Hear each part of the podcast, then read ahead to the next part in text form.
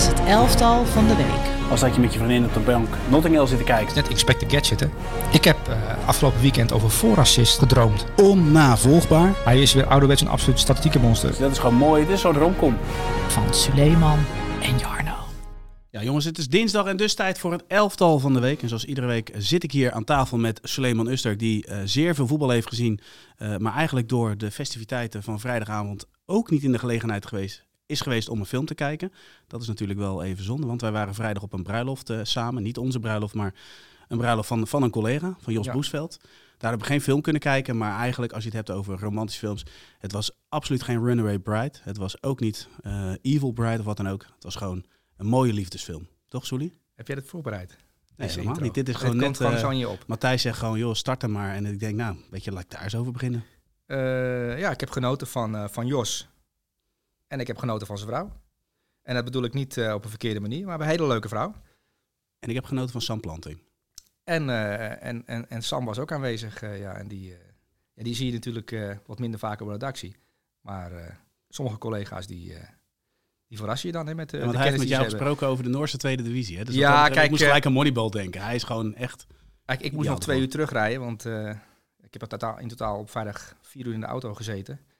heen ging het nog wel, het was licht. Terug was het uh, pikken donker in het oosten des lands. Ja. En dan ben ik niet gewend. maar ik moet oppassen wat ik hier zeg, want ik uh, moet ook mijn excuses aanbieden aan alle mensen die voor zeven uur opstaan. Um, en dat geen opgave vinden. Dan heb ik een uh, nieuws voor alle mensen die. Want er zijn heel veel mails binnengekomen bij VI. Boze mails van mensen die. Van, dat, die, die dan. en een van de mails vond ik echt prachtig. Waarin de gewone man klaagt dat ik um, ook af en toe moet denken aan de gewone man die gewoon voor zeven uur op staat. Ja. En um, ik sta elke dag voor zeven uur op. Soms sta ik zelfs voor zes uur op. Ik heb een dochter van twee die het eerste wat ze doet, kaart papa roepen. Dat kan om vier uur s'nachts zijn, om vijf uur s'nachts zijn, om zes uur s'nachts zijn. Um, en als er één iemand is die voor zeven uur op staat elke dag, dan uh, ben ik dat wel. Nou voel ik me helemaal niet uh, in de positie om het te verantwoorden uh, namens de gewone man. Maar ik ben een zeer gewone man. dat wil ik even gezegd hebben. Ondanks al het succes ben je gewoon de gewone man gebleven. Zeer, ja, de GOAT is een hele gewone man gebleven. Ja. Tot slot, ik wil dat dan nog wel even aanhalen met jou. Wij hebben natuurlijk uh, die, die, die bruiloft, jij hebt niet gedronken, ik heb ook niet gedronken. Wij waren de Bob. Ja. Tenminste, uh, ja, dat, helaas, dat was nou eenmaal zo. Uh, Sam Planting, het is wel zo dat je dan een aantal collega's ziet, die zie je toch, nou ja, weet je, kijken of er nog een beetje jij? een gesprekje te aan, aan te halen is. Sam Planting is echt, wat mij betreft, gewoon een filosoof die was op een gegeven moment aan een verhaal bezig en alle vrouwen hingen aan zijn lippen. Het verhaal was zo goed. Ja. Nou, nou ik, ik hing ook aan, aan zijn lippen soms. Ook kijk, uh,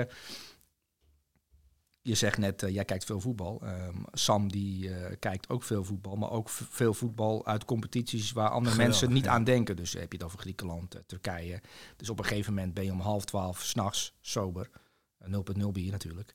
Uh, maar Sam Planting zat wel aan het bier, want die was op de fiets. Want zijn zus scheen heel dichtbij de huwelijkslocatie te wonen. Dat vertelde hij pas de dag zelf. Ja. Uh, maar die was op de fiets en die had wel 15 bier op. En op een gegeven moment uh, met iemand met 15 bier en terwijl je zelf niet drinkt, uh, een gesprek hebben over de Turkse tweede divisie of de Noorse derde divisie. Ja, maar Want zover ga je met over kunnen vertellen dat, dat het gewoon echt blijft boeien. Want dat is gewoon zo. Ja, ja. ik, ik heb het nummer van Sam voor je. Dat kun je natuurlijk vragen. Ja, ik ga hem even bellen. Ja. Nee.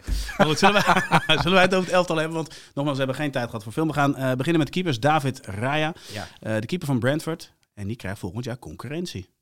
Nee, helemaal niet. Want? Nou, ik heb, uh, zoals je weet, de afgelopen weken, en er zit ook in dit, in dit elftal weer een, een, een, een thema, een verborgen thema, en wel meerdere zelfs. Um, maar David Rea gaat vertrekken bij Brentford, hè? dat is, staat vast. Dat heeft ook uh, de trainer uh, van Brentford uh, al toegegeven. Okay. Hij gaat weg en daarom komt Mark Vlekken. Um, dus ik ben, uh, is de, uh, de statistieke websites opgedoken. En je, op sommige websites kun je natuurlijk spelers met elkaar vergelijken. En uh, dus ik dacht, goh, dat hebben ze, bij Brentford zijn ze echt, dat is een van de beste scoutingsploegen ter wereld. Je hebt natuurlijk Brighton, maar Brentford staat er ook onbekend. Um, en David Raya, als, je, als je AI, dus de computer, mm -hmm. vraagt, zoek voor mij een speler die een kopie is van David Raya. Um, dan zegt de computer binnen een seconde, Mark Vlekken. Dat is serieus waar, want het, die lijntjes liggen, die kun je over elkaar heen trekken. zijn het gewoon twee dezelfde diagrammen. Die lijken zo erg op elkaar, David Raya en Mark Vlekken. Nou, David Raya gaat voor 30, 35 miljoen weg naar Tottenham of Manchester United. Oké. Okay. Tottenham wil hem heel graag hebben, die zijn al bezig met, uh, om, om hem vast te leggen. Want die zoeken natuurlijk een keeper die, die goed kan meevoetballen. En als je het hebt over goed meevoetballende keepers, dan is David Raya Zo, daar wel absoluut. één van. Want ook tegen City stond hij vaak eh, op 30, 40 meter voor zijn goal. En wat, dat wil ik eigenlijk uitleggen. De goal die Brentford maakt, die begint bij David Raya, die over de middellijn een geweldige paas geeft als een soort nummer 10. Absoluut. En David Raya, dat is ook wel, hij is 27. En eh, ja, die kijk je natuurlijk bij Brentford. En je denkt van ja, dat is of een Argentijn, maar het is natuurlijk een Spanjaard. Eh, maar die is op zijn vijftiende al naar Engeland vertrokken. Naar Ja. Blackburn Rovers. Ook bij Spanje nu er natuurlijk bij gehaald, de nationale ploeg. Dus die, die, die heeft nu een leeftijd, 27 jaar. eh, op de lijn goed. Eh, zijn 16 meter verdedigt hij goed. Hè? Dat is zijn woonkamer. En ook daarbuiten is hij goed. Het is een vrij complete keeper. En ik begrijp wel dat eh, voor 35, 40 miljoen dit een zeer aantrekkelijke speler is voor, voor Tottenham Hotspur. Dan wel Manchester United, die natuurlijk ook naar zo'n soort keeper zoeken. En met David Raya kun je van achteruit wel gaan meevoetballen. Maar dat kan hij wel echt heel goed. En dat is ook wat hij bij. Brentford goed doet. En het is ook wel leuk dat Brentford zijn vertrek heeft ingecalculeerd. En dan eenzelfde soort speler haalt, Mark Vlekken. En die kan dan weer de ballen geven op Kevin Schade, die natuurlijk ook bij Vrijburg vandaan komt. En Kevin Schade is heel goed in die lange ballen opvangen en neerleggen en doorvoetballen. En dat heeft Mark Vlekken een jaar lang al gedaan bij Vrijburg. Dus het is die, die transfer van Mark Vlekken naar Brentford is totaal te begrijpen als je ziet wie nu de keeper is. Helemaal mee eens. Ik wist niet dat het al zover was dat hij wel dat er heel veel interesse was. Maar nu Ja, ik dat heb zo inside informa- Ja, information. dat is waar. Je hebt detectives, ja. Ja, detective. Ehm, voordat we cijfer geven, die, die saves van op, op Palmer, laat maar zeggen, die speelde bij City, die maakte wel indruk trouwens op mij. Eh, de de, de linker aanvaller, die, ja, die, die, maakt, eh, die is natuurlijk afgelopen weken een aantal keer ingekomen op die plek. En eh, ja, de laatste weken van het seizoen zie je al, bij allerlei clubs, maar ook bij City, die natuurlijk nu zich voorbereiden op de finale van de FA Cup en de finale van de Champions League, zie je jonge spelers doorkomen. Ja. Want ook voor Nathan Ake kwam een, een, een jonge gast erin, in de achterhoede. Maar deze Palmer ook, ja, dat is ook een heel groot talent bij City. Ze hebben nogal wat grote talenten, alleen omdat ja, als je ziet wie er allemaal in de basis staan daar. En met Jack Grealish, en als Jack Grealish speelt, komt Phil Foden. Dan is het voor een talent nogal lastig om indruk te maken en door te breken. Eh, maar City heeft een geweldige jeugdopleiding. Alleen de vraag is voor wie. Dat is inderdaad de vraag. Ja. Maar goed, we hebben het over Maar David. Palmer, een goede speler. Ja, absoluut. Maar we hebben het over David Raya. Wat voor cijfer krijgt hij voor zijn optreden tegen Manchester City? Nou, met 1-0 winnen, eh, de goal inleiden, een 9. 9. Maar echt een goede keeper, hè? Ja, zeker. Ja, absoluut. echt, die heeft zich geweldig ontwikkeld. En we hebben helaas de data niet eh, van Canada. Ehm, maar ehm, als je de statistieken bekijkt, ook eh, wat het aantal pa wat passing betreft. We hebben het over Mike Magnan gehad en Onana. eh, David Raya in de Premier League, een van de best meevoetballende keepers. Dus het is niet zo heel gek dat eh, Tottenham, dat natuurlijk een vervanger zoekt voor Joris, die ook op leeftijd Ja. raakt. En de Gea is wel, ja, die heeft de Golden Glove gewonnen. Geweldig penalty weer gestopt bij United. Alleen David Raya is van achteruit aan de bal beter. En de vraag is, ehm, ja, welke club hem gaat pakken. Ik vermoed Tottenham. Maar het zou zo ook zomaar een Manchester United kunnen worden. En dat is wel interessant voor, voor deze jongen natuurlijk. Absoluut. Mooi. Dan gaan we door naar de volgende. Misschien ook wel een interessante speler voor de clubs hierboven. Maar goed, dat eh, gaan we zo bekijken. Kenny Teten. Ehm, voordat we gaan eh, starten over zijn wedstrijd tegen Manchester United, we hebben ook een analyse, gaan we even kort een eh, fragment bekijken. Kaloen van Uitheust, hè, onze nieuwe collega, die is in Londen geweest. En die vroeg hem naar ja, zijn periode bij Lyon. Ja, en over een man gesproken. We hadden het net toen de camera nog niet aanstond, we hadden Ja. het al even over. Je hebt daar met eh, Memphis natuurlijk. Ja, Hoe, hoe was dat om met hem eh, op te trekken? Heb je ja ook- was, Ja? was vet. Oh, was ja, vet. ik, ik laat je het zelf wel. Je begint al te Nee, lachen. nee, nee, was vet. Omdat ik heb gewoon heel veel... eh, ik heb echt van dichtbij... Like, dus in, in mijn eerste seizoen, toen ik best wel veel speelde, speelde Memphis niet altijd. Nee. Ehm, hij, zat, hij speelde wel en dan had hij ook wel wat met de trainer. Dus speelde hij niet, zat hij niet eens bij de, op de, bij de selectie. Ja. Eh, en dat was dan, was volgens mij in, oktober of zo. En uiteindelijk knokt die gozer zich gewoon terug en wordt hij topscorer van een team. Dus, hij was ook een van die jongens die altijd tegen me zei: Je moet daar niet naar luisteren. Je moet niet naar. Dus ja, ik heb super veel respect voor hem. En hij heeft mij echt heel veel eh, geleerd op het, op het, op het, ja, hoe zeg je dat? Gewoon, eh, gewoon scheid hebben aan alles en gewoon, gewoon gaan. Ja, dat... eh, Vind ik wel leuk om te horen dit. Dit, dit heb ik niet gezien. Dit is uitgezonden op de YouTube kanaal van Nee, VI. nee, dit komt binnenkort eh, op, ons, eh, Oh. op onze online kanaal. In eerste instantie VPRO en later ook op, op ons YouTube kanaal. oh, vandaar dat ik het niet gezien heb. Nee, precies. Maar het moet nog, moet nog online komen. Het ging over zijn periode bij, bij Lyon, waarbij het ook wel moeilijk heeft gehad. Ook met de trainer, de taal, waarbij hij, waarbij echt veel had aan Memphis. Ja. En karakterologisch. En dat, dat vond ik wel interessant. Ja, maar dat zie je ook wel weer in de interviews terug. Want Viaplay was ook eh, afgelopen weekend eh, aanwezig bij de wedstrijd. en En dan geef je of ik ga lekker op vakantie of ik zit bij Oranje. Maar zo R- Nuchter en relaxed staat erin. Maar hij heeft vooral geleerd van ja, scheid hebben aan alles. En gewoon doen wat ik moet doen. Ja, kijk, het mentale deel van voetbal, dat wordt wel eens vergeten. Het gaat veel over tactiek en fysiek en eh, techniek. Ehm, en hij heeft ook in VI eh, een paar maanden geleden al een interview gegeven waarin hij sprak over eh, dit onderdeel. Het, het, ja, het scheid hebben, dat kun je ook netjes eh, netter verwoorden, maar prima om het zo te verwoorden. En ik zag inderdaad een interview eh, zondagmiddag na afloop van de wedstrijd tegen Manchester United. eh, met Bart Nolles, die samen met Jaap Stam het commentaar deed. Grappige combinatie vond ik dat. Ja. Ehm, waarin hij ook heel open en vrij gewoon eh, zijn- woord deed. Eh, En het ging natuurlijk ook over eh, Ronald Koeman en, eh, en, en, en het belletje wat wel niet gekomen was en de manier waarop hij daar niet bij zat. Maar Kenny Tete, die natuurlijk met, bij Fulham eh, nu in de Premier League, ze debuteerde in de... Moeten we eigenlijk... eh, Kenny Tete, eerste wedstrijd van het seizoen tegen Liverpool. Toen gaf hij een voorzet op Mitrovic, die kopte Mitrovic binnen en Ja. dat was het moment dat ik, hey, Kenny Tete, hij bestaat nog. Ja. Dus eventjes van de radar verdwenen misschien. Hè, een moeilijke periode gehad. En dan kom je bij Fulham terecht, championship. En dan zie je die bal en denk ik, oh, we moeten we in de gaten houden. En dat niveau van die eerste wedstrijd heeft heel, heel Fulham volgehouden. Maar ook Kenny Tate. Ik vind dat hij een geweldig jaar heeft gedraaid in de Premier League. En we hadden afgelopen week een top 10 van Nederlanders. En toen twijfelde ik al van, ja, Kenny Tate, dat moet ik er eigenlijk wel bij doen. Als je ziet wat hij met Fulham flikt bij de eerste 10 in de Premier League.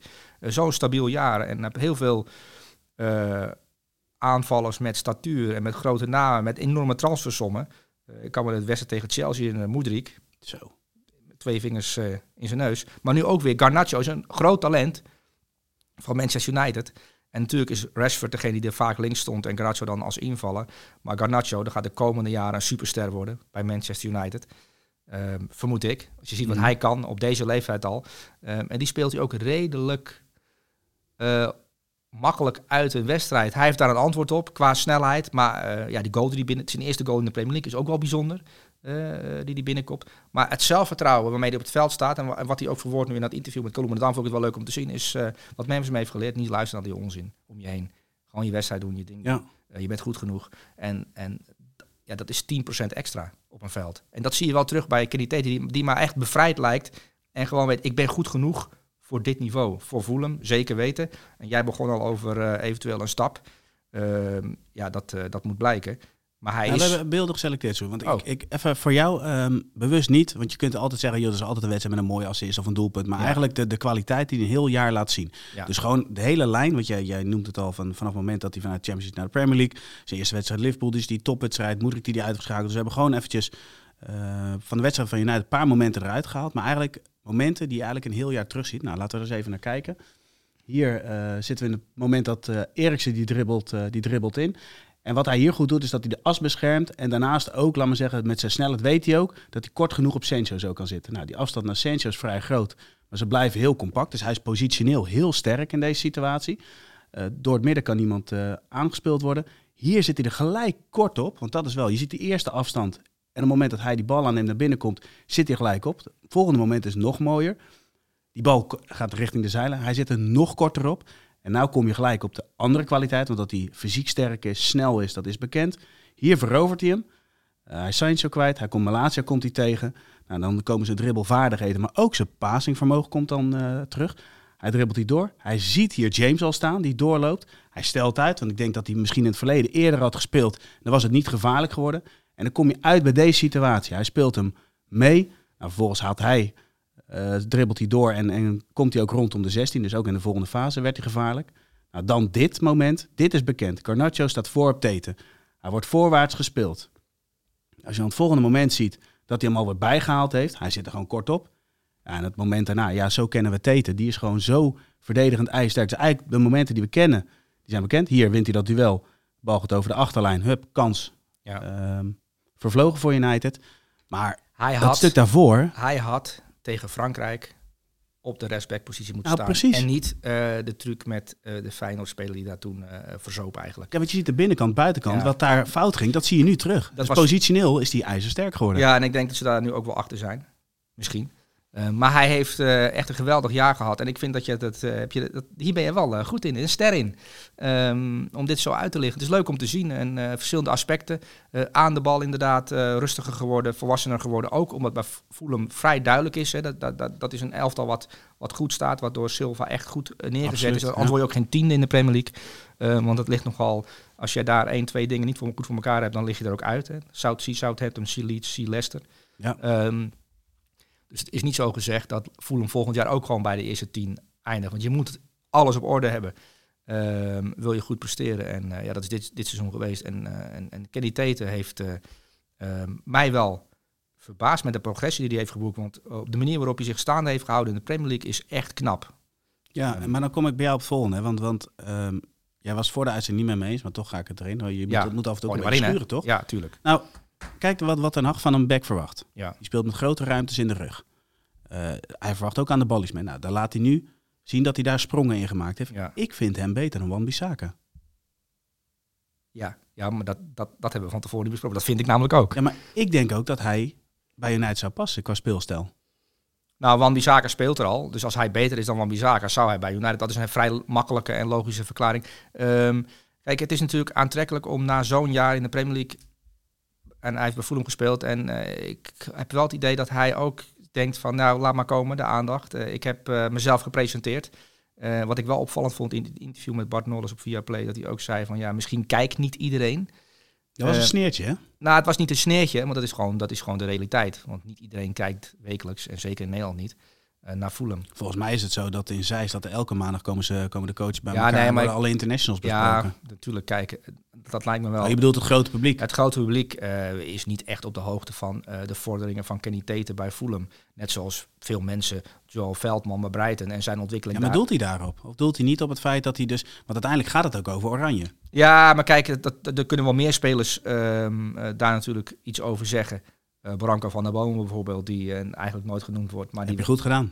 Heb je toch... eh? Sorry, heb je goed gedaan? wat heb ik goed gedaan? Nou, je hebt hem even uitgelicht en een podium gegeven. Nou, dat heeft hij zelf gedaan, Oh, toch? Oké. Ehm, nee, maar Kenny Tete, die, die, ja, of het een sneer was, weet ik niet. En misschien wel. Ehm, maar ik neem me wel aan, kijk, als ik Kenny Tete was en ik speel zo'n jaar bij Fulham en ik word genegeerd. En dat is toch, en dat zal hij wel gevoeld hebben van ja, genegeerd. En dan, en Koeman is natuurlijk een man die niet door spelers op zijn vingers getikt worden. Dat is wat Kenny Tete min of meer deed door, door kritiek te uiten op het selectiebeleid. En daar was Koeman niet zo van gediend. En die belde hem wel of niet. En ik denk dat hij hem wel gebeld heeft, maar misschien heeft hij hem ook niet gebeld. En dat is natuurlijk, ja, eh, dat past ook wel weer een beetje bij Koeman. Maar als hij geselecteerd wordt, is dat een eh, geweldige en mooie verdienste van Kenny Tater. Heeft hij op eigen kracht bij Fulham dat voor elkaar gekregen. En eh 27 jaar. Ehm, ja, hij, je ma- zegt- hij mag dromen van een transfer. Dat, is, dat klopt. Precies. En United zou dat passen, denk je, of niet? Ja, want eh, Ten Hag is heel duidelijk naar spelers toe. eh, wat hij verlangt van spelers. Die kent Kenny Tater goed. Want ja, Erik Ten Hag is iemand die dat allemaal eh, goed in de gaten houdt. Eh, ik denk wel dat als, eh, als hij voor een bepaalde prijs beschikbaar is en United heeft een aantal kandidaten en hij staat daarbij, dan zou het zomaar een optie kunnen worden inderdaad. Eh, maar ik denk ook wel, en dat is ook wel, hij is helaas voor Erik ten Hag ook een Nederlander. En je kunt natuurlijk niet een hele sloot aan Nederlanders binnenhalen.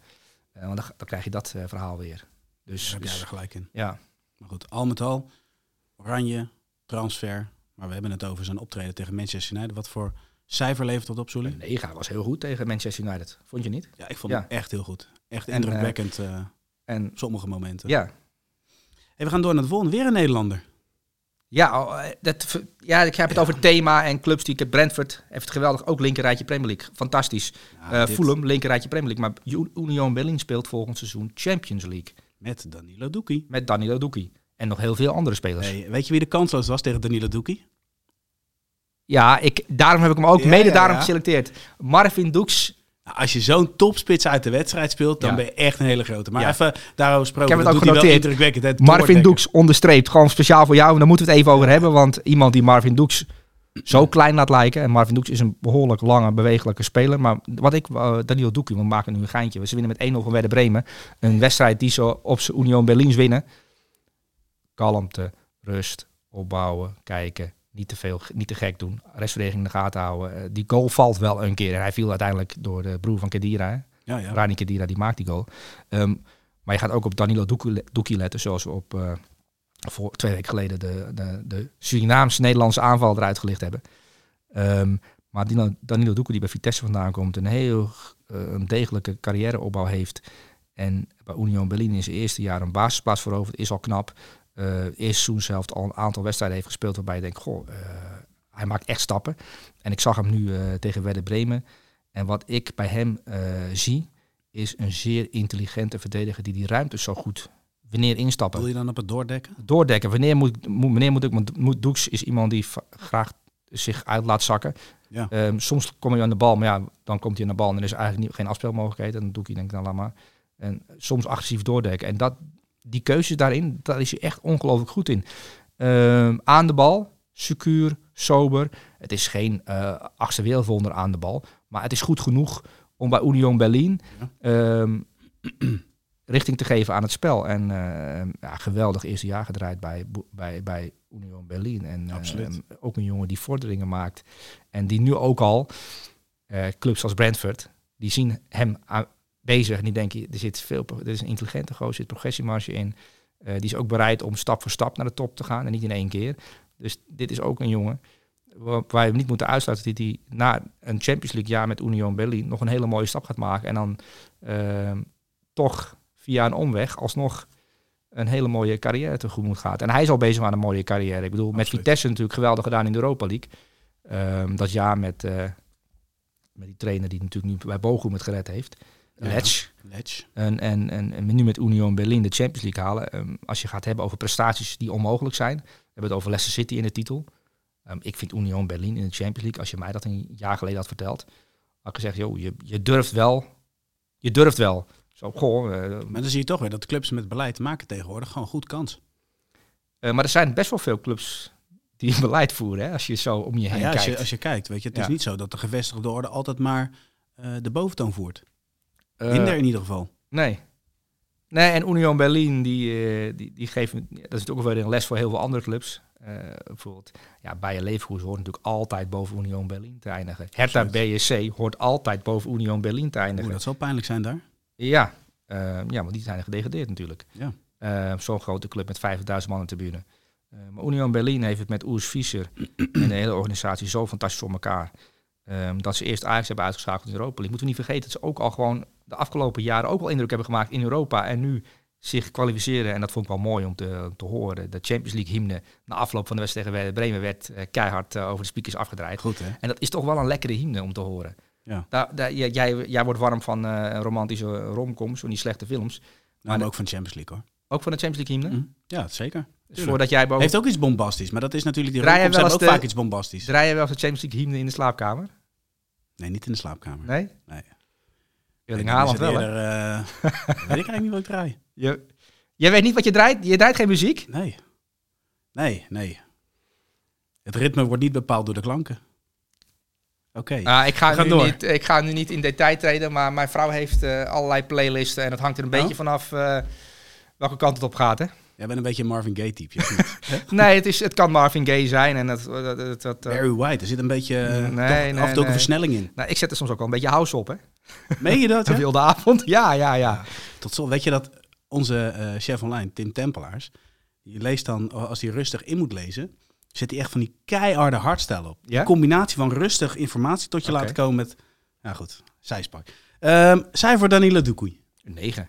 Oké, top. Gaan we naar eh, een andere verdediger, Samuel Umtiti. Ja. Letje tegen Monza, 1-0 Ja. gewonnen. Ehm, je ziet een beetje de oude Umtiti. Gewoon rustig aan de Ja. bal, goed in de duels. Vooral die duels met Petagna waren mooi om te zien. Ja. Maar hij is echt weer terug. Ja, kijk, kan me nog herinneren, en jij ook, hij komt natuurlijk aan op het vliegveld in Italië en, en, en die Lecce supporters gaan uit hun dak. En hij was in tranen, want hij heeft vier jaar, zoals hij zelf een, week geleden verwoordde, in de gevangenis gezeten Ja. bij Barcelona. Ehm, en hij zou naar Stad Rennes gaan, eh, begin van het seizoen, maar die hebben hem afgekeurd vanwege rotte knieën of een rotte knie. Ja. Dus hij was lichamelijk... hij Wat bij Barcelona al vertrouwd. min of meer geconstateerd werd is wat natuurlijk. bij Barcelona geconstateerd is en, en wat Samuel Umtiti zegt van ja, nou, volgens mij kan ik gewoon voetballen. Ehm, maar ik heb al het hele jaar een klein beetje in de gaten houden, omdat ik Samuel Umtiti, de wereldkampioen van 2018, gewoon basisspeler bij Frankrijk, ook basisspeler bij Barcelona. Ehm, ah, en ook altijd een van de uitblinkers achterin, want die goed, redelijk goed kan voetballen ook, hè, met zijn linkerbeen. En ja, bij Letje. Dat is zo'n vreemde combinatie. Maar hij is het hele seizoen al daar. Degene die, eh, die eh, opvalt eh, qua duelkracht, qua positionering, voetbalvermogen van achteruit.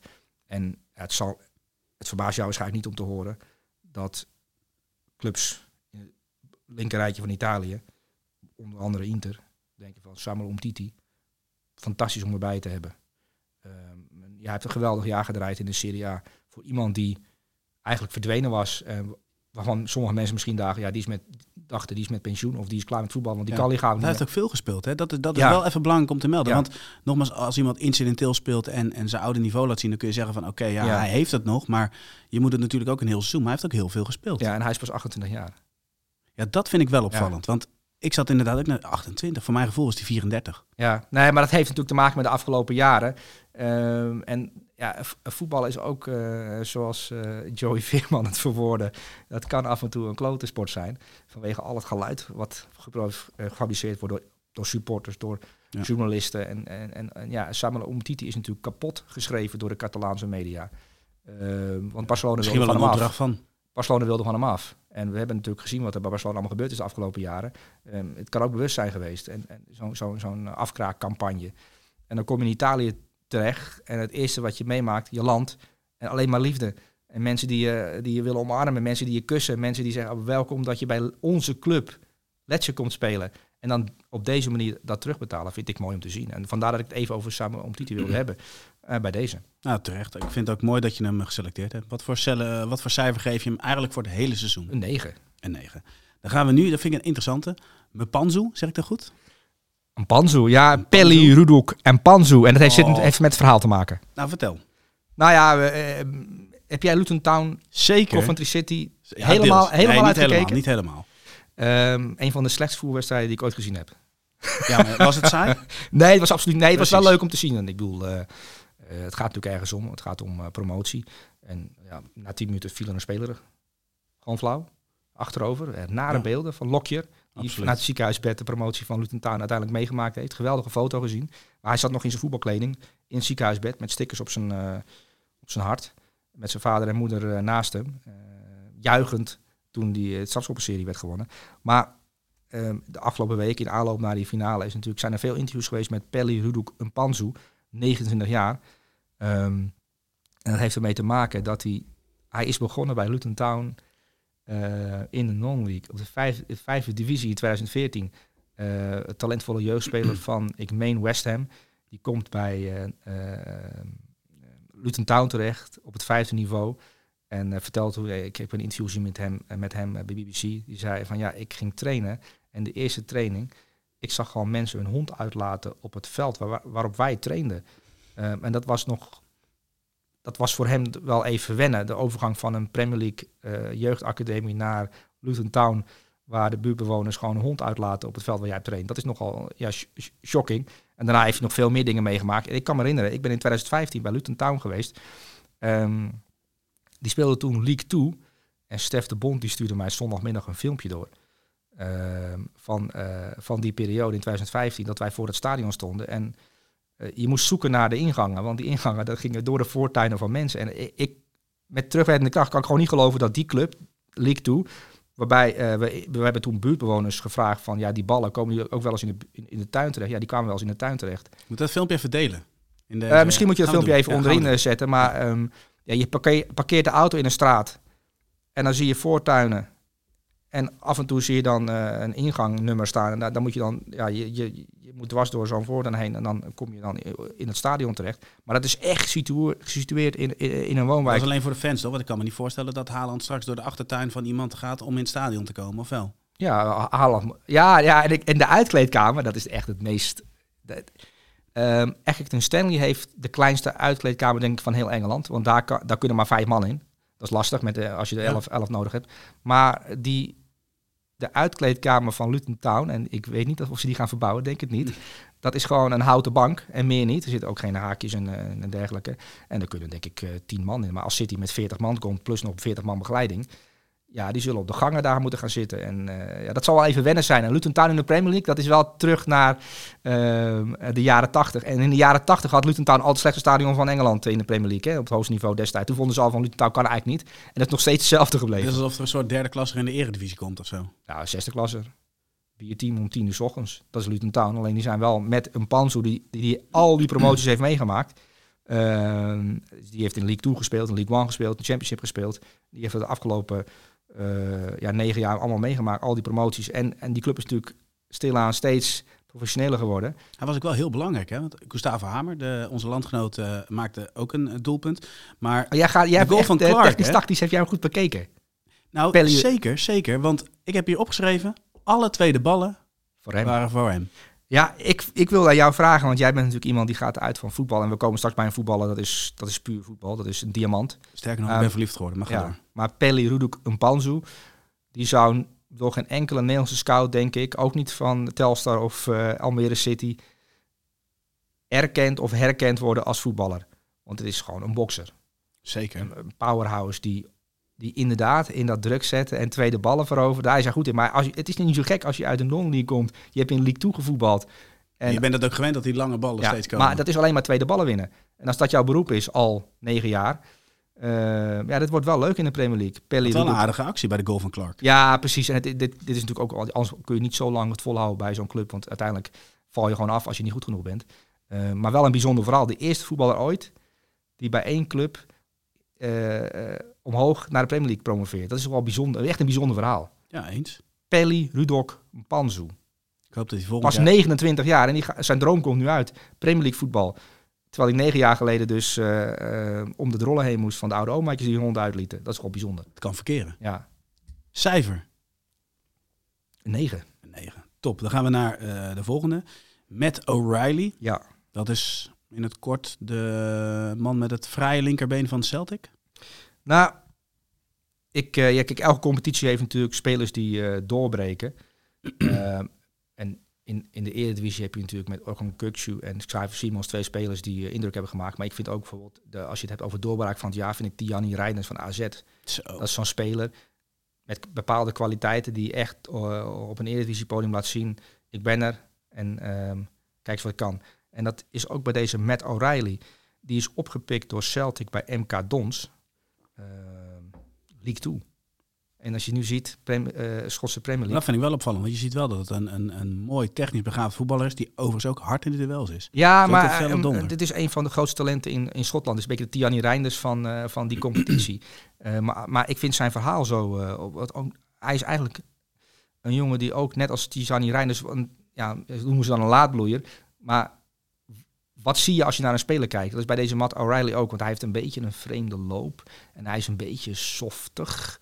Was vroeger zo. Ja. Dat zei ik, ja, ja, dat hebben we niet zo aan zijn dooie, weet je wel. Eh, maar- eh, maar zijn talent... komt er een beetje slungelig voor. Slungerig, ja, slungerig voorkomen.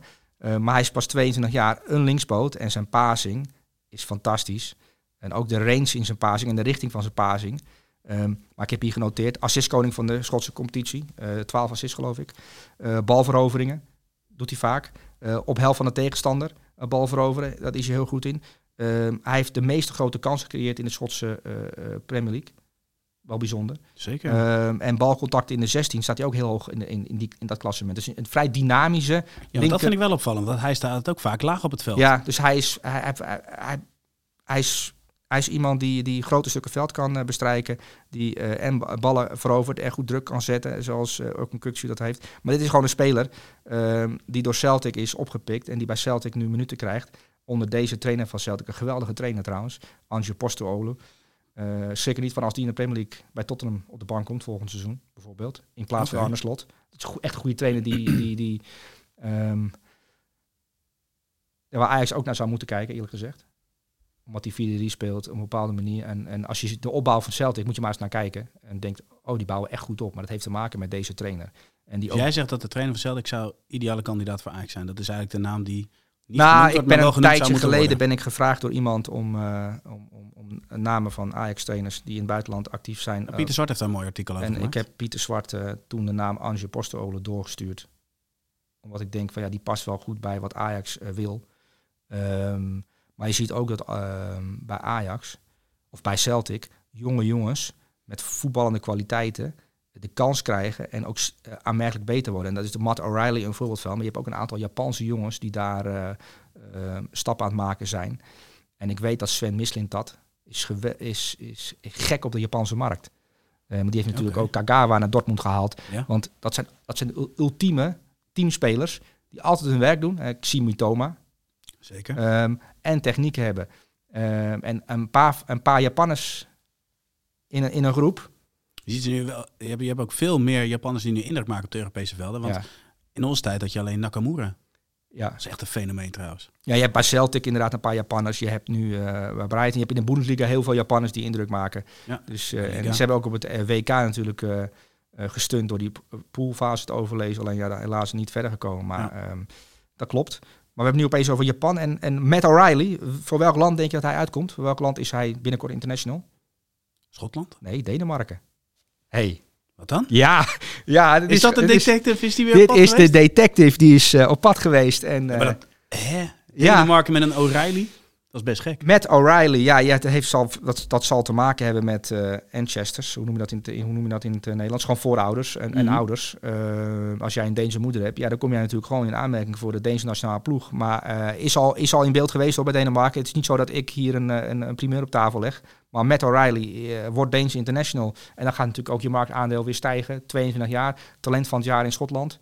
Uh, Alatiani Reinders, geweldig passingvermogen. En hij is dynamischer en bestrijkt iets meer veld en is iets meer van eh, de duelkracht. Omdat hij natuurlijk in. Schotland moet je wel meegaan daarin. Als je dat niet doet in Schotland, val je af. Ehm, je ziet bij Aston Villa McGinn aan het werk. Dat is echt Zeker. een shovel. Hè. Dat, is, dat is iemand, dat is gewoon een tractor. Die gaat, o- die gaat dwars over je heen. Ja, dat klopt. Maar goed, deze jongen kan ook nog eens een keer voetballen. En goed ook. Ja, precies. Dus interessant talent. En ik denk dat hij wel in de Premier League gaat terechtkomen bij een club die, eh, die, eh, die het goed voor elkaar heeft. En denkt, hey, met O'Reilly, interessant speler. Prachtig verhaal, Sleeman. Wat voor cijfer? je? Ja, jij schrikt ervan, hè? Deense International binnenkort. Ja, ja, nee, die had ik Ja. niet aan zien komen. Nee. Maar dat is leuk toch, dat je verrast wordt. Ja, Een negen? een negen. Verrassend. We gaan eh, naar de volgende speler. En eh, eh, jij mag hem introduceren. Ik, wil alleen idee. zeggen, jij hebt de beelden... Dus ik heb de beelden bekeken en ik, ik ben verliefd. Je bent stijl achterover gevallen Ja. van de kwaliteit van deze speler. Zoals jij weet ben ik gek op Ricky Poets. Ja. Overigens laatst een zeer fraaie Ja. treffer maakte. Ja. Kreeg heel veel beelden door trouwens. Jij krijgt heel veel beter voor Ricky Ja, Poets, hoor. nee, op het moment dat dat dus gebeurt, het, Oké. het gebeurt niet wekelijks, kreeg ik beelden door. Dus dat was, eh, was leuk. interessant. Maar deze speler, oh, jij noemde hem de betere versie van João Moutinho. Nou, net, ja, zoiets zei ik. Ehm, hij, deed mij, hij deed mij direct denken aan João Moutinho. Klein van stuk. We hebben het over João Neves van Nou, Benfica. Nou, Benfica is natuurlijk kampioen geworden. Eh Roger Smit eh, in zijn eerste jaar bij Benfica, grote club, komt daar binnen.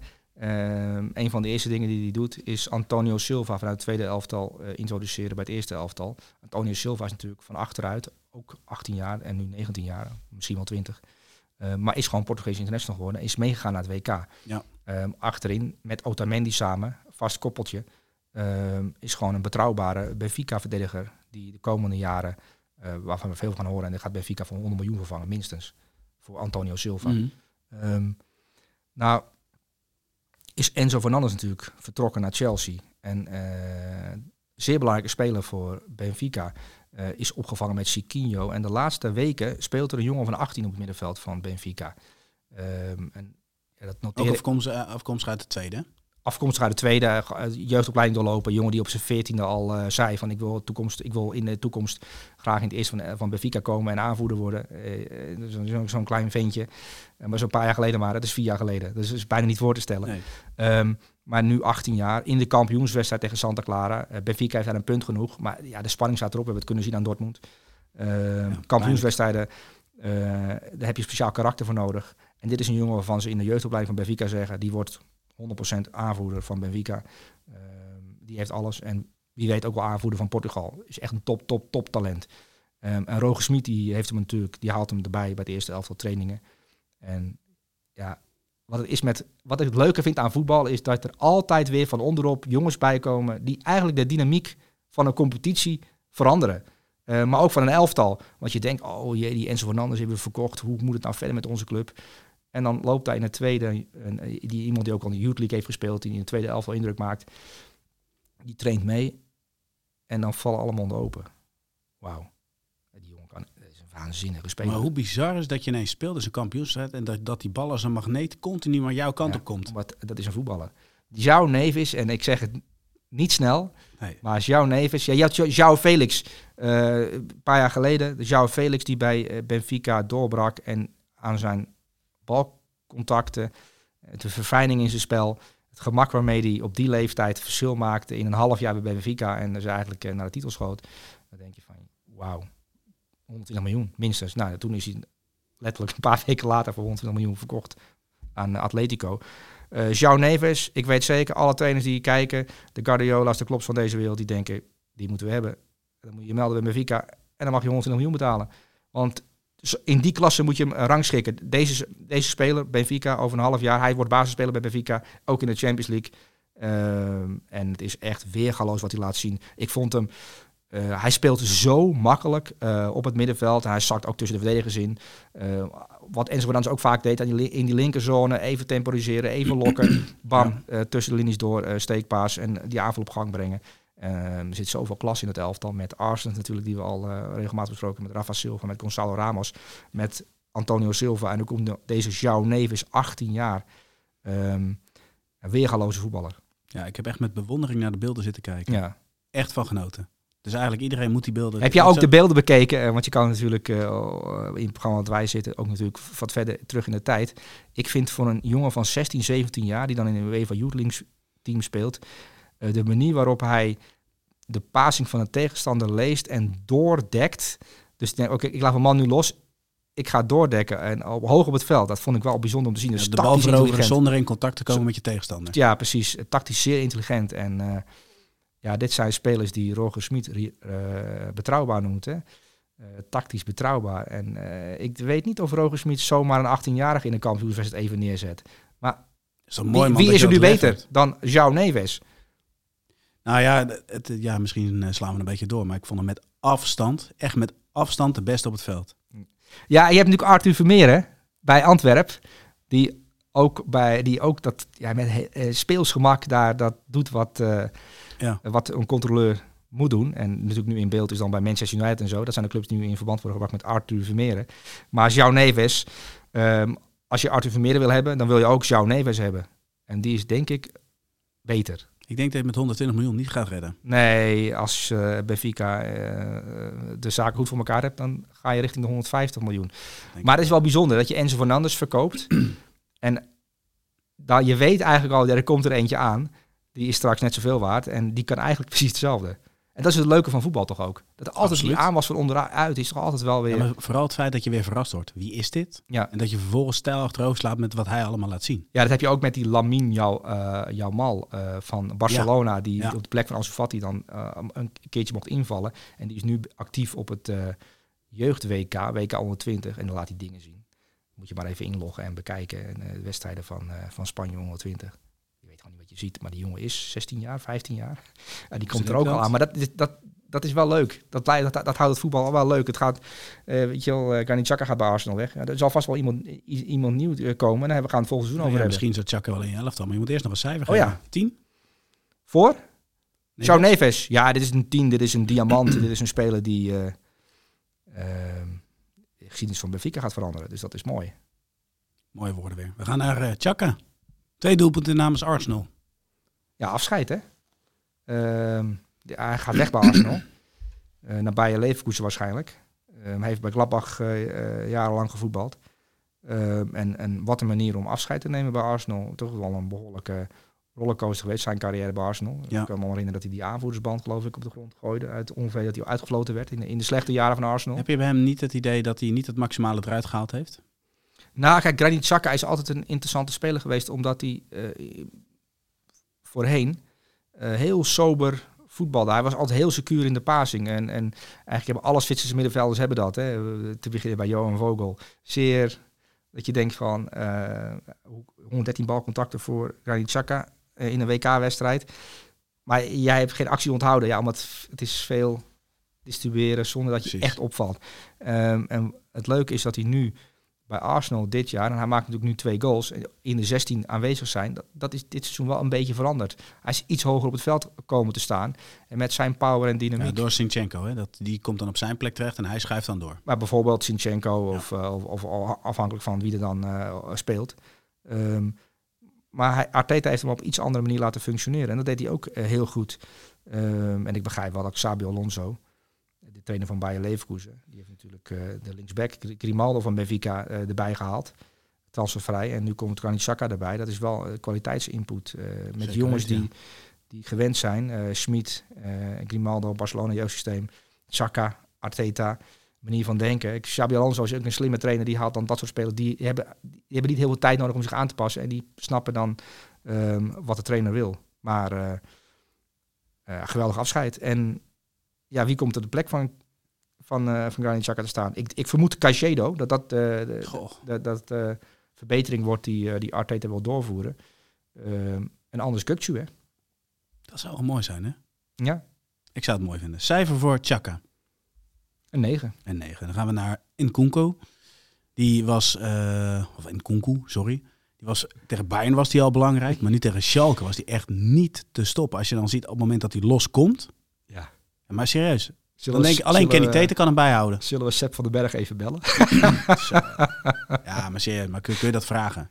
Er zijn Ja. weinig verdedigers die eh, met, met zo zijn. Nou, nou, neem even, even het voorbeeldje. We gaan even terug naar Jean-Paul van Hekken. Die vorige week tegen Manchester City. Binnenkort bij Jong Oranje willen we hem heel graag interviewen. Ook wel benieuwd naar wat de Serbië dan van hem vraagt in die situatie. Ik wil dat moment heel graag met hem gaan bespreken. Oh. Ehm, maar nu ook, zo'n Sepp van den Berg, van wat krijgt hij als opdracht van zijn trainer? Dat is best wel belangrijk om te weten. Want je kunt zeggen, ja, is het naïef? Maar ja, weet je, op het moment dat je hem hoog verovert, dan kun je zeggen van oké, goed gedaan. Maar als die bal erachter valt, ja, wat ik zeg, misschien Kenny Tete houdt hem bij, maar dan houdt het wel op. Ja, er zullen vast nog meer verdedigers zijn die hem bij kunnen houden. Ehm, ja. Maar een Kunku is topscorer geworden van de Bundesliga. Dat vind ik ook wel. eh, met 16 goals, samen met, Samen met Fulkroeg. met de spits van Werder Bremen inderdaad, Niklas Fulgroek. Ja. Ehm, heeft er nu weer twee gemaakt en één assist. Maar de manier waarop hij zijn doelpunten maakt. En dit is een speler die, die, die verschillende kwaliteiten heeft. Die een versnelling heeft. Die eh, ongelooflijk eh, ruimtes kan bespelen. En als het goed is, gaat hij naar Chelsea, hè, Nkunku. En ik denk van Ja, ja, ze- hebben ze niet zoveel aanvallers nog. ja, nee, maar ze hebben Timo Werner natuurlijk ook gehad, die ook die kwaliteiten een beetje heeft. En die, die, die eigenlijk alles wat Nkunku nu doet, eerder heeft gedaan bij, eh, bij Leipzig. En denk van ja, het is inderdaad, als je hem gaat bekijken, een, een, heel veelzijdige geweld. Maar hij, die, hij moet wel in een specifiek eh, elftal neergezet worden. En niet zomaar als nummer 9 met, met buitenspelers. Want dan, dan wordt het ingewikkeld. Ehm, dus je moet wel een bepaald plan hebben als je een Kunku vastlegt. Ehm, Maar als ik jou zo hoor, dan heb je twijfels erbij en zou je het hem eigenlijk af willen raden. Nou, Pochettino wordt natuurlijk trainer eh, bij Chelsea. Ehm, en ja, die heeft altijd met Harry Kane gewerkt. En een Kunku is natuurlijk geen Harry Kane. Nou kun je een Kunku ook aan de buitenkant zetten, maar dan haal je wel een deel van zijn kracht misschien weg. Dus dat, ik ben wel nieuwsgierig hoe hij zich, eh want hij is pas 25, wat zijn volgende stap is en of hij dan uit de verf gaat komen. Of het dan ook weer niet zo'n stap wordt dat je denkt, ah, net niet. Eh, maar dat luistert wel nauw, zoals je ziet eh, bij heel veel, eh, ik bedoel, Lukaku en Chelsea, eh, 105 miljoen, eh, is ook nog niet echt een heel erg eh, goed huwelijk geweest. Nee, Dood niet echt, ongelukkig onder, onder de periode met Tuchel, weet je wel, dat hij, eh, dat hij eigenlijk tegen te horen kreeg wat hij allemaal niet kon. Ehm, maar goed. Klopt, ja. Oh, was ook een goal van Leimer. Vorige week in het elftal van de week. ja. Ja, die jongens die, die krijgen loopvermogen allemaal, weer, hè? Ja, die jongens krijgen allemaal eh, positieve reactie en dan feedback. En dan denken, yes, we zitten in het elftal van de week. Kunnen weer. Ah, we kunnen weer, ja. Zag je die sprint waar die vandaan kwam en waar Ja. hij uiteindelijk weer inschiet? Echt niet Ja. Konrad Leimer is een speler die, eh die, die voor Bayern München geweldig gaat zijn naast Kimmich. Ja, En dan moet. Ryan Gravenberg eigenlijk wel eens conclusies trekken. Want dan, dan ben je eigenlijk kansloos om je door te ontwikkelen. Want als Tuchel daar trainer blijft, die houdt van zo'n speler van Leimer. Die vindt hij eh, veel interessanter dan Ryan Gravenberg. Waar je heel veel aan moet schaven om op een bepaald niveau te brengen. En ja, Thomas Tuchel hoeft alleen maar te zeggen, je dekt die, die en die in deze wedstrijd. En dan zegt, en doet Konrad Leimer knikken en dan is het oké. En Dan kan Kimmich het spel verdelen. Ja, want dat was inderdaad zijn kwaliteit dat hij meerdere tegenstanders kan Ja. verdedigen. Dat, dat is zijn grootste kwaliteit. Maar goed, we hebben het over een Kunku. Wat voor cijfer? eh, Het hele seizoen, op? topscorer van de Bundesliga, geweldig jaar gehad. Eh, ze kunnen Duitse beker winnen als ik goed heb, hè? Eh, komend weekend. We hebben natuurlijk de, de Cup Final op Wembley. Maar s'avonds, zaterdagavond, eh Eintracht Frankfurt-Leipzig. De Duitse bekerfinale. Kijk ook enorm naar uit. Kolo Muani. Je zit me aan te kijken alsof Nee, ik... eh, niet. Nee, ik zit er aandachtig te luisteren. Oké. Nee, ik kijk er ook naar uit, jongen. Maar eerst de Europa League finale. Eerste Europa League finale. Want jij bent deze week in Boedapest met Matthijs. Gaan we daar eigenlijk iets over... Gaan we daar opnemen of zo? Kunnen de mensen zich... Grote verrassing. Ja, maar ook voor mij, want ik heb echt eerlijk gezegd geen idee. Maar, maar Matthijs gaat mee, maar ik weet niet waarom. Ja, die gaat jou in beeld brengen. Oh, dus we gaan iets opnemen. Ja, het is eigenlijk gewoon, eh, we gaan, gaan gewoon eigenlijk de GOAT de hele dag volgen. Oh ja? Hebben we er zin in? Eh, nou, nu ik weet dat ik de hele dag gevolgd eh, ga worden, ja, dan heb ik er wel zin in. Want ik, ben, ik vind het heerlijk om met een camera op mijn hoofd dwars door ja, een mensenmassa te lopen. vind ik heerlijk als ik op die manier gevolgd word. Dan denk je, oh, wat is, kijk, die jongens belangrijk zijn. Jeetje, Mina, moet je kijken, daar loopt hij hoor. De enige echte, wauw. Ja, echt heel veel zin in. Zullen we een cijfer geven? Wat had je al gedaan, hè? Een negen. Een negen. hey, eh, de volgende, Harry Kane. Ja. Daarvan, 30 goals in de Premier League. nou, precies dat. Wauw. Maar dan denk je, achtste plaats, klote seizoen. Eh, Niet de Kane die we gewend zijn. 30 doelpunten gewoon. Ja, Haaland heeft natuurlijk heel veel. eh, ja, die heeft er 36 gemaakt. En 36 is heel veel. Maar 30 is niet zo heel veel minder. 30. Nee, zeker niet als je in zo'n elftal speelt. Ehm, en ook op de manier waarop hij voetbalt als een soort nummer 10. Eh, iemand die ook heel veel voor ploeggenoten eh, creëert. Ehm, maar Harry Kane heeft een topjaar achter de rug individueel gezien bij Tottenham Hotspur. En ook in zo'n laatste wedstrijd waarin het niet echt hoeft. Hè. Ik bedoel, ja. Maar toch eager zijn om eh, graag de 30 te willen bereiken. Maar er zijn niet heel veel spelers geweest in de geschiedenis in de Premier League die, die dat doen. 30 goals maken. Nee, dat En klopt. hij heeft dat nu twee keer gedaan uit mijn hoofd. Dat is ook echt heel knap. Ehm, ja, gaat topscorer altijd worden in de Premier League als hij in de Premier League blijft voetballen. Ehm, heeft nu een bepaald niveau dat je zegt, nou, hij hoort tot de beste spitsen ter wereld. En Bayern München zoekt een spits. Ik kan me zo voorstellen dat Bayern München, als ze het willen betalen, een poging gaan wagen. Ik kan me zo voorstellen dat Manchester United wil doordrukken als het allemaal kan en niet ingewikkeld is en het is betaalbaar. Ehm, dus hij heeft misschien een keuze. Ehm, en Tottenham Hotspur moet ook een goed verhaal hebben. Want daar is nog geen trainer. Ehm hoe gaan ze? Ja, de achtste plek is wel echt ehm, eh, geen Europees voetbal hè, bij Tottenham Hotspur. Ja, maar dan is het toch onhoudbaar. Op een gegeven moment, hij is natuurlijk al een aantal keer gebleven. Maar dan is het toch op een gegeven moment gewoon een keer klaar. Ja, En ik ben ook wel benieuwd waar die... Robin eh, van Persie heeft uiteindelijk is bij Arsenal vertrokken en naar Manchester United gegaan. Eh, Heeft daar nog geweldige periode natuurlijk meegemaakt. Ehm, ja, het is, het is of de keuze voor Tottenham jouw club en je hele leven daar spelen. Hè, one of our own. Ja, dat kan, maar dan moet er Eh, wel perspectief zijn, toch? Ehm, ja, maar dat, ik neem aan dat dat er wel zal komen. Want ze hebben ook heel erg hun best gedaan. Althans, ze hebben een poging gedaan om Arne Slot te verleiden. Ehm, ze zijn dus bezig met eh, eh, een trainer die in die categorie valt. Dus een, een vernieuwende trainer die eh, met, jonge, met de jonge speelsgroep aan de slag kan gaan. Ehm, alleen de vraag is welke kant gaat Tottenham op? op. De Serbi wordt nu in, in, in verband gebracht. Dat zou bij Tottenham wel een revolutie kunnen, kunnen veroorzaken. Ehm, maar ja, ze moeten wel beschikbaar zijn, die trainers. Ja, precies. Ehm, dus ik denk dat, dat Harry Kane, dat, gaat nog een, dat kan nog wel een transfersoap worden, ja. Gaan we volgen. Maar echt een waanzinnige speler. Wat voor cijfer krijgt hij voor zijn optreden tegen Leeds? Een 9. 9. We gaan naar de laatste aanval en die maakte wel echt de indruk. Zo. En als je, dan, als je dan kijkt, we hebben het niet vaak over Rodrigo, de Nee. aanvaller van Real Madrid. Ehm, doelpunt, waanzinnig hè. Mooi paas van Kroos, actietop. Maar ik vond het moment bij die vrije trap, daar zie je Alaba, Kroos, Rodrigo. Ja. Nou, als je daar je geld op zou moeten zetten wie hem neemt, dan zou je niet je geld hebben gezet op Rodrigo. Nee. Dat moment zegt wel veel over zijn ontwikkeling en ook wel zijn status binnen ja, de Madrileense grootmacht. Dat is precies wat ik dacht. Ook bij die vrije trap. Want ik schrok er eigenlijk van dat hij hem mocht nemen. En dat hij hem ook nog raak schoot op die manier. Ja. Ehm, en die tweede goal, de voetbeweging voordat hij hem binnenschiet. Ja, De controle. Dat je denkt van ja, ik begrijp wel waarom Eden Hazard geen minuut meer speelt. Want Rodrigo heeft een bepaald niveau bereikt. En eh, het is natuurlijk heel veel gegaan over Vinicius Junior. Dit is ook een jonge Braziliaan, 22 jaar pas. Hij heeft 19 goals gemaakt in alle competities. Voor iemand die niet bekend staat om zijn goals, ehm, vind ik 19 goals in alle competities op je 22e bij Real Madrid best veel. En ik zie echt een ongelooflijke ontwikkeling ten opzichte van het begin van dit seizoen en, en het einde van het seizoen. Ehm, en je- dat, is symbolisch wel die vrije trap die hij mag Mhm. nemen. Een soort van machtsoverdracht, weet je wel. Oké jongen, je bent 22. Je mag het een keer proberen. Je mag het een keer proberen en je Ja. hoort ook bij de grote jongens. Ehm, maar dit is wel een jongen. En, en je- kijk, bij talenten, en daar heeft Ancelotti wel iets interessants over gezegd, een paar maanden geleden ook. Van ja, die jongens die moeten eerst een wedstrijd of 100, 150 in de benen hebben. En Orkun Kukcu zei er trouwens ook eh, na de laatste wedstrijd bij Feyenoord. Van, het gaat niet alleen maar fit zijn. Ook in je. Er zitten 350 of 250 of 150 wedstrijden in je hoofd die je gespeeld hebt. En als 20-jarige heb je natuurlijk ja, 10 wedstrijden gespeeld. En hetzelfde geldt voor Kamavinga bijvoorbeeld. Die nu al die wedstrijden eh, aan het uploaden is in zijn hoofd. Die heeft hij natuurlijk allemaal gespeeld. En dat helpt enorm, die ervaring. En dat geldt ook voor Rodrigo, die natuurlijk al een paar jaar actief is. Eh, vorig jaar als inval heel belangrijk hè, in de Champions League bijvoorbeeld. eh, met, in momenten. Maar nu hele wedstrijden eh, goed begint te spelen. En ook het spel een beetje naar zich toe be- begint te trekken. En we hebben altijd zorg gehad over de rechterkant van Real Madrid. Ja, uh, Fede van speelde vaak aan die Ja. rechterbuitenkant.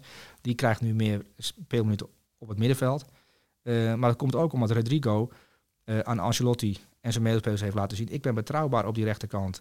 Ehm, qua, qua statistieken goed, doelpunten, assists. Eh, maar ook ehm, het aandeel in het spel zelf eh, steeds meer bij betrokken. En het is een geweldige dribbelaar. Het is een Braziliaan en hij kan geweldig dribbelen. Dat zag je bij de goal ook wel. hè? Ja. Oh, dat ligt voetenwerk, niet normaal. Ja. ja, dus het is wel eh, ook. Hij maakt een zeer interessante ontwikkeling door. Ehm, en dat is toch ook. ja, dat, dat heeft een paar jaar gekost. Maar dat, dat heeft bij Vinicius Junior ook een paar jaar gekost. Ehm, maar kijk, je, je kan, ik had ook Ansu Fati kunnen kiezen. Bijvoorbeeld, die bij Barcelona nu opviel afgelopen weekend tegen Mallorca. Maar dat is wel een wedstrijd waarin alles gespeeld is. Mallorca is klaar met vakantie. Zit in de vakantievibe. Ehm, maar Rodrigo, die, eh, die heeft op eigen kracht een basisplaats verworven bij, bij Real Madrid. En ik denk dat eh, hij volgend seizoen, als je nu 19 goals in alle competities hebt, eh, dat hij er daar nog iets bij op gaat tellen. En dan kom je misschien op 25, 30 goals. En dan wordt het een zeer belangrijke speler voor Real Madrid. En als je dan ook nog gaat bedenken wie zij gaan halen, waarschijnlijk, Jude Bellingham, dan wordt dat wel weer interessant. Zeker met Rodrigo, ja. met Vinicius, eh, met Bellingham erbij. En dan ga je langzaam wel aan het nieuwe Real Madrid, Nieuwe Real eh, Madrid. sleutelen. Ja, ja maar dat, dan, dan, is er een, een soort overdracht van Modric en Kroos naar, naar een, nieuwe, naar een Ja. nieuwe periode. En Ancelotti moet die periode een beetje eh, begeleiden. En de vraag is, blijft hij ja of nee? Of de Brazilië hem misschien toch als bondscoach wil hebben. Ehm, maar zijn contract van Ancelotti loopt volgend jaar af. Ehm, maar Rodrigo, zeer goed seizoen, zeer interessante ontwikkeling. En het bewees hij ook weer in die wedstrijd tegen Sevilla met eh, ja, die geweldige dribbel en een vrije trap. Eens. En wat voor cijfer levert dat dan op? Een 9. Een 9. Zullen tot slot wil je nog iets kwijt? Ehm, nee, ik vond het weer een prachtig elftal. Zeker een mooi elftal. Ja. We hebben Misha wel gemist. Eerlijk is eerlijk. Ja, maar als je hem een beetje volgt op Instagram en zijn eh, verhalen, eh, die, die maakte geweldige dingen mee daar in Colombia. Ik ben echt, nou niet lichtelijk jaloers, ik ben zwaar jaloers op de reis die hij maakt. Eh, samen met, geloof ik, zijn broer, als ik het goed heb. Ehm, dus eh, ja, Colombia, fantastisch, fascinerend, mooi land. En eh, geweldige voetbalcultuur. Precies, zo is het maar net, uh, Soelie. Ja. Soelie, bedankt voor je tijd. Jongens, jullie bedankt voor het kijken en voor het luisteren. Laat even weten in de comments wat je van het elftal van Sleeman vindt. En dan komen we snel terug met een nieuwe aflevering. In dit geval het elftal van het jaar. Voor nu bedankt voor het kijken en voor het luisteren. En tot de volgende. Doei! Dit is het elftal van de week. Als dat je met je vriendin op de bank Notting Hill zit te kijken. Net Inspect the Gadget, hè? Ik heb uh, afgelopen weekend over voorassist gedroomd. Onnavolgbaar. Hij is weer ouderwets een absoluut statistieke monster. Dus dat is gewoon mooi. Dit is zo'n romcom. Van Suleiman en Jarno.